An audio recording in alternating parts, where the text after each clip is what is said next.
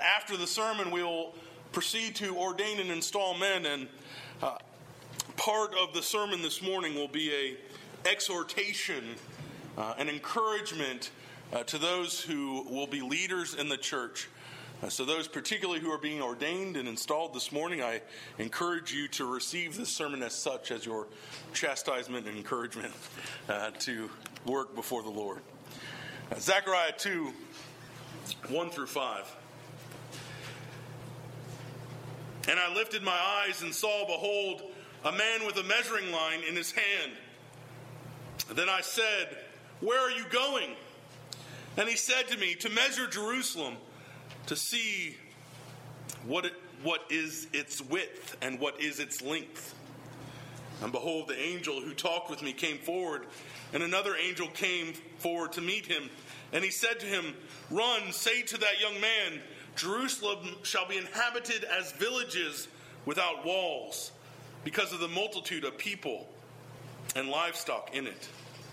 And I will be to her a wall of fire around her, declares the Lord, and I will be the glory in her midst.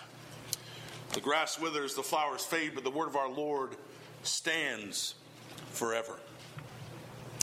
Capitals in countries throughout history have played a very important role. They are often the centers of pride, of national significance, of importance. You, for the most part, any of the major countries, you think of their capitals, you think of London, you think of Paris, or even in Rome, we think of Rome as the center of the world of its time.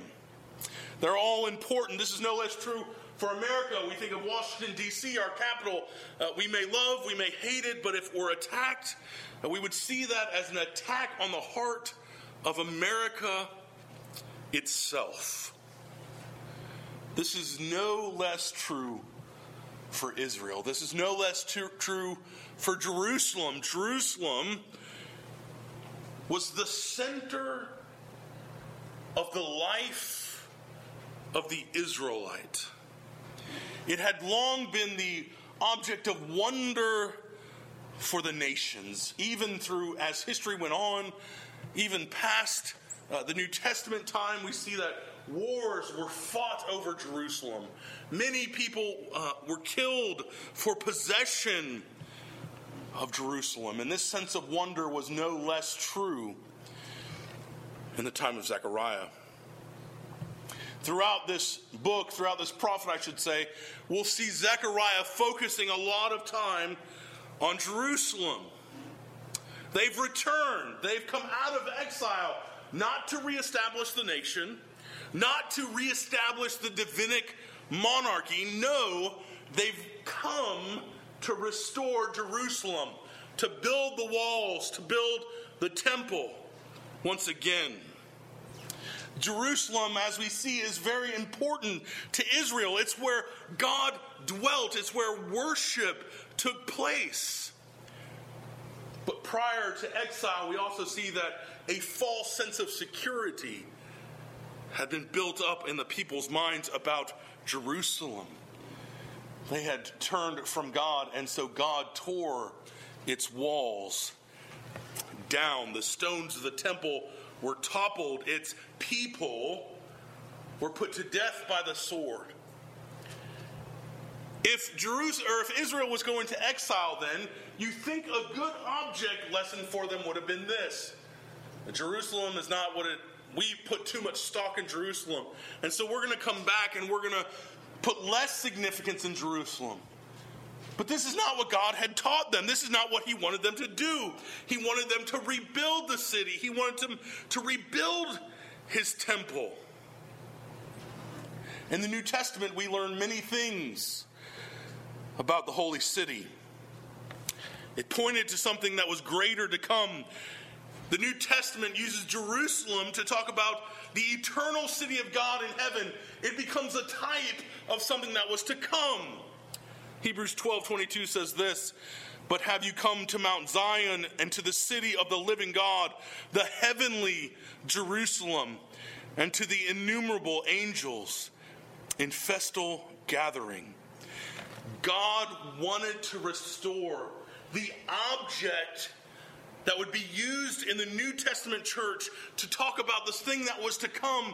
And so Jerusalem was to be restored. This now, as we come to our text today, is the third in eight visions that we see in Zechariah. The first spoke of blessing, the second of security, and now we see a vision that talks of building. How will they build the city? Of course, Starship, as the, the uh, joke in the title uh, says here, they built their city on rock and roll, right? We built this city on rock and roll, but that's not how they are to build their city. How are they to build their city? And there's several perspectives that you can come with. And so these will be our points today. First will be man's plan for building, second will be God's plan for building, and third and finally we'll see God's plan for protection. First we see man man's plan for building. The vision begins with talk of a measuring line. Earlier, in one of the earlier promises, we see that the measuring line will be stretched out across Jerusalem. Uh, God is going to build his city, and now we see a man with that measuring line. He is going to measure the width and the length of the city. But who is this person with the measuring line? Some say it's one of the angels, the host of angels uh, who are there at the beginning of the beginning of Zechariah, those who are mounted on the horses. And so they see it as an angelic messenger. However, I think it more likely, and many commentators say that is probably more likely, the human expectation for the city. When we, as uh, humans, as men, as women, when we think to build something, we want to put diameter on it, don't we? We want to say it's going to start here and it's going to end here. It's going to be so so big by so big, right? Whatever that happens to be. And if this is a man, then it makes sense because the angel sends another angel to him to stop him. He says, No, go stop this person. He needs to correct the error that he's making because he's going to try to build the city upon man's plan, from man's perspective, and not from God's perspective. And there is a warning that we should heed here today, still in the church. How will we build God's church? Are we going to build it on our own plan? With our own measuring line, saying the church is going to look exactly like this and only like this? Or will we build it upon God's plan?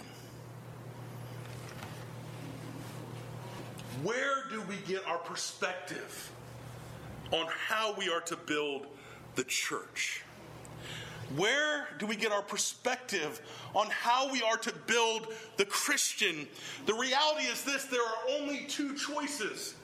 We either get our perspective from God or we get it from man.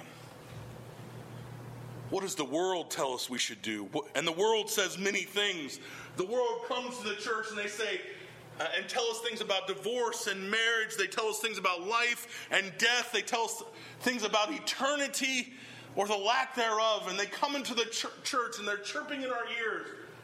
And it's tempting to listen to them, to buy in to what they're saying. And at times there seems to be no hope, no improvement to come. The world's message to us can be bleak, it can be uh, hard to hear, it can be devastating. But we must remember who holds the measuring line, who dictates where the city will begin and where the city will end. It is not man. As we turn to the Bible, as we see what it says about the church, we see many things. We see from Revelations 21 that it's the body, or the beloved bride, excuse me, of Christ. We see in 1 Corinthians that it is the body of Christ. It's his bride, it's his body, it's been purchased, as Acts 20 tells us, by Christ. it is to display wisdom. This is who the church is to be the body and bride of Jesus, who has been purchased by his blood, blood and displays his wisdom.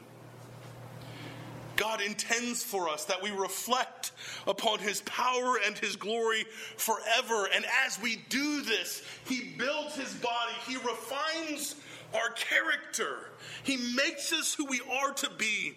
And sometimes this is done through. Uh, through great blessings. Sometimes this is done through trials and tribulations. But what we have to understand is that He is always in control. He is always building us and shaping us as He will have us. As we've said today, we will ordain men to the office of deacon and elder. And I tell you, it is easy to try to shape the church to your own devices, to your own strengths, to your own whims, and to your own wills. At times, it's tempting to become exclusive and not inclusive. But I encourage you, I charge you, men, to remember what he says about the church, to remember what God says about the church.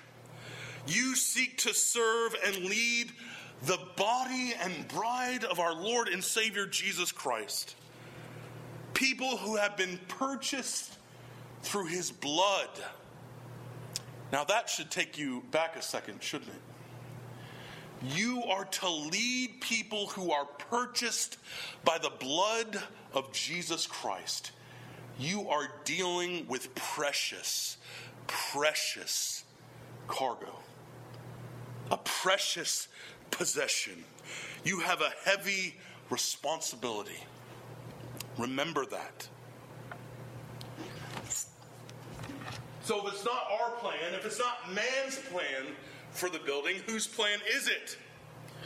And this is our second point God's plan or God's perspective for the city. He declares that he will have a city or a village, as we see here, without walls.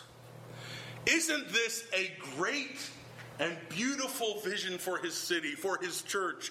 He will have a city, a church without walls. It is not mere some mere modest enterprise with a few franchises here and there. No, he is going global. Think of Birmingham. You can imagine, I'm sure, maybe some of you who have a better knowledge of the history of Birmingham than I do. Uh, if Birmingham started, it was very localized, and slowly but surely it's grown out. This is true of many of the cities we see today we talk the big cities anyway see this urban sprawl how it just gets bigger and bigger and it becomes more and it becomes more this is the idea of the church that there is no end to it it will continue to grow we see that in a basic way this is fulfilled in the time of zechariah yes the, the, the city will be rebuilt and yes it'll grow and it'll be even become strong for a time.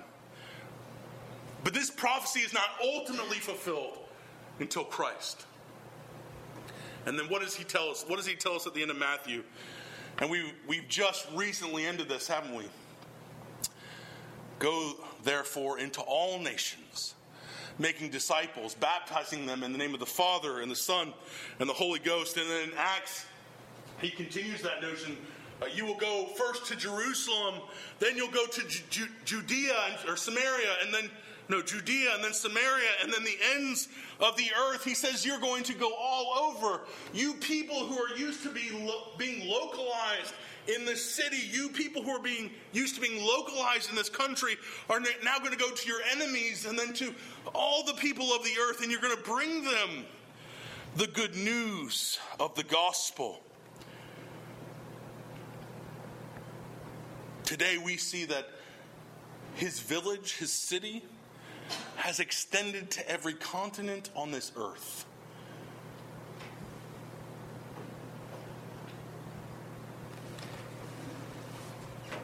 And it's easy, even in that, to view the church as a city under attack, as a city that is being besieged, and it certainly is. And as we are attacked, we can become inward focused, we can become pessimistic. But we have to remember that his city will be great, it will be vast. I love the image of a city when talking about the church. Because we, like cities, can, or we, we can mirror cities in a, in a great way.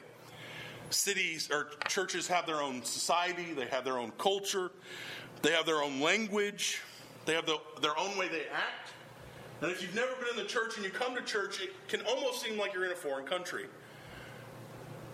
What are they doing here? What is prayer of invocation? What do they mean they're justified by faith? I mean, this language that we use can sometimes be daunting and confusing. I'm sure at times you even hear me speak and you're like, what is he saying? it can be confusing. But we must remember that we are a city without walls and we must get rid of needless barriers. We must be open to all who would come. We cannot act as if we have walls. And we erect walls in different ways. We say, if you don't look a certain way, then you can't come here. Maybe they have a tattoo. Maybe a man has an earring. What are the different things we erect and say, You're not welcome here. This is where my wall is erected, and you cannot come past it. Jesus is not for you. You're not welcome to the city. We have to be careful that we understand the gospel is for all. We cannot be a secret or closed society. I think often when I think of secret and closed, and you think of the Mormons and how they have their uh, places where only certain people can go, and you could have to elevate to a certain point. There's not free access there, it is limited. But we are to freely share our secrets, to come and say, This is not something I'm hiding from you. I was a sinner in need of grace, and I was saved by the blood of Jesus Christ. And you can be saved by the blood of Jesus Christ too. We are to be free with inviting people to the city. Once again, I turn to you, men, and this is true for all of us. But He has called you to work. He has called you to work in His city. He's called you to work out His plan for His city as individuals. He has called you to aid Him in His task. And if you are to aid him, then you must know how he intends to build his city. And how can you know how he intends to build his city if you do not know the Word of God? This is his blueprint for his vast enterprise. You must know it. You must know it intimately. You must know it backwards and forwards. It's in His Word that we see His plan for His church. And we cannot allow the church to become exclusive, like a country club. We must be calling all who would come, working to this end. For the listener of Zechariah, there would have been an immediate question that we would not probably so much jump to today. We don't have to go as we're going into Birmingham and get through the wall that's around Birmingham, do we? There's not a wall erected around Birmingham or any other city for that matter. But during this time, walls were very important. Why?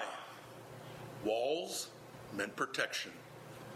If someone was going to come in and they were going to attack your city, the wall would be one of the major lines of defenses. Walls are firm, they're big, they're hard to get through, uh, particularly with men with swords and arrows, they would not be able to get through them easily.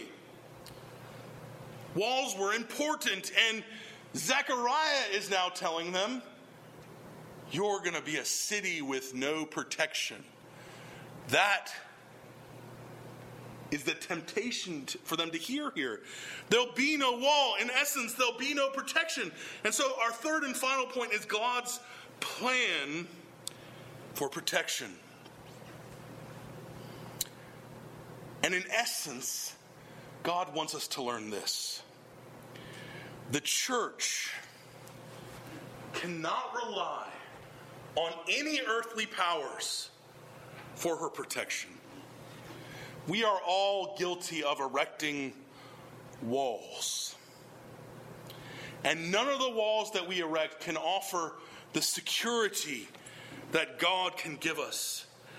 So you may have a wall of money, of position, of relationships, or political leverage, whatever it is, you erect a wall around you and say, This is the thing that will protect me.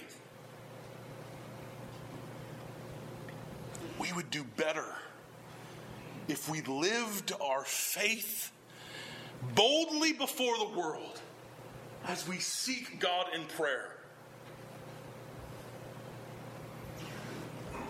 Resting and relying in Him. Do you rest and rely in God, believing that He will really provide for you? Or do we say this? Yes, I believe God can provide for me. But, we all love that, to use that word, right? But, I've got to do this so that I won't have problems come my way. I have to have this nest egg. I have to have this all in place. And so I'm going to do what I want to do and not trust that God will take care of me. And what happens?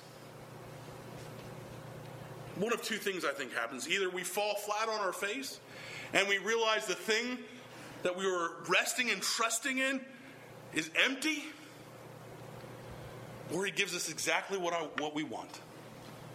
We rest in that thing. And as we rest in that thing, as we accumulate that thing, we grow further and further from God. We cannot rest in the things of this world. God is able to protect your church, or his church, excuse me. I was reading a commentary this week, and there was a great example of this, and I'm uh, stealing it just without shame. I'm just stealing it. Um, and he gave the example of the French atheist Voltaire, or however you say that. Voltaire, I think is how you say it. Um, and you may have heard of him. He was an atheist, and he penned this. He said, In 50 years after from his death, no one would remember Christianity. He said, My single hand shall destroy the edifice it took 12 apostles to rear. In his arrogance and pride, he said, My pen will destroy the church. Well, you know what? He died. But that is not merely enough. I think God, in His goodness and graciousness, has a great sense of humor. 50 years after his boast, his house from which he assaulted the church with his pen became the headquarters of the Geneva Bible Study, or Society, excuse me, Geneva Bible Society. It is from his house that they mass produced and mass disseminated Bibles. From his house. With my pen, I will destroy the church in 50 years. And God says, I will protect my church and I will throw it in your face if you think you can destroy what I have built. Psalms 122 says this Peace be within your walls and security within your towers. For my brothers and companions' sake, I will say, Peace be with you. He comes to you today and he says, Peace be with you. The world is going to hurl insult. They're going to mock you. They're going to try to tear you down, but peace be with you, for I am building your city, or my city. I am building the church. And it is tragic. It is tragic when the church rests in its earthly riches. We have to be careful as a church that we're not hoarding things in fear. And that's a temptation. Well, what if? What if this happens and this happens? But what does he call? He tells us, My church will be vast. Churches begin to rest on what is called the ABCs of church attendance, building, cash. These are the most important things. And people ask the, these questions. I have been confronted with these questions. Well, how many people go to your church? How many people are members of your church? What's your budget? What kind of programs does your church have? What are they not asking? Is God present in your church? Is God your glory? Do you love the Word of God? Do you proclaim it and adore it? I can tell you, I have never once been asked that question. Not once. What are we concerned with? We're concerned with things, with programs. He's invited. He's invited us into his city. And he says, There I will protect you. You will be my children. I will watch over you. And this is a wonderful invitation. If you don't know him, he says, Come to my city, find protection and solace there. Flee the cities of this world that are empty, that are vapid, that are wastelands. And to the Christian, he says, You are in my city. Stop pretending like you're not. Stop operating as if you are not one of my people. Stop trusting in the world and start trusting in me as you should. You are a member of a city that is eternal, one that we only see in part by now, only in part by faith. But the day is coming when we will see that glorious city forever, where we will be with our Savior. One of the means God has given you for your protection is leaders.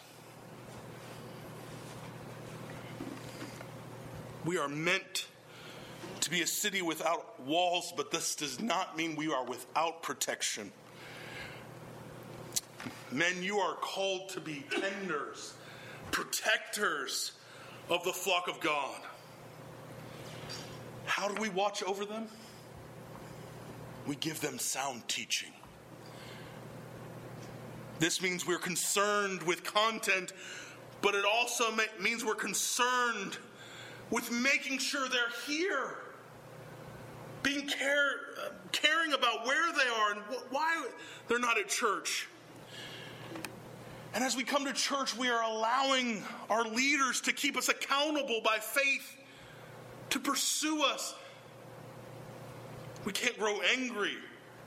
If a leader comes and says, I haven't seen you at church, where have you been? Come, come and be fed. Zechariah paints for us a beautiful picture of what the city of God is to be like. Man, man will always lean on his own understanding. He will rest in the things of this world for his hope, for his security, money, fame, pride, arrogance, whatever it is, that will be the thing that is most precious to him. And all of these things can be a stumbling block. As we build the church of God, as we build his kingdom, this city, we must turn and trust in him in all things not leaning on our own knowledge or understanding. And as we rest in Him, we rely on Him for protection. He will watch over you. Brothers and sisters, He will keep you even in trials, even in hardship, even when it feels like the walls are tumbling on top of you and it is suffocating. He is there protecting you. And we are to rest and hope in that source of protection. Do you know that hope? Do you know that protection? Then rid yourself of all earthly fetters. I'm not telling you to go out and say, get rid of everything you have and just hope that you'll get food every day. That's not what I'm saying. But it's relinquishing the hold that this earth has on your heart and surrendering wholly and without reservation to the God who is building his wonderful, magnificent city in which his presence dwells. It is a beautiful picture. I pray that that would be the image of his church here on earth. Let's pray. Dear gracious Heavenly Father, we are so thankful for your word. We are thankful that you have shown us that it is not upon our own strength or on our own reckoning that you build your city, but you build your city on the foundation that is Jesus Christ. Lord, would we be built up from him? We pray in Jesus' holy name. Amen.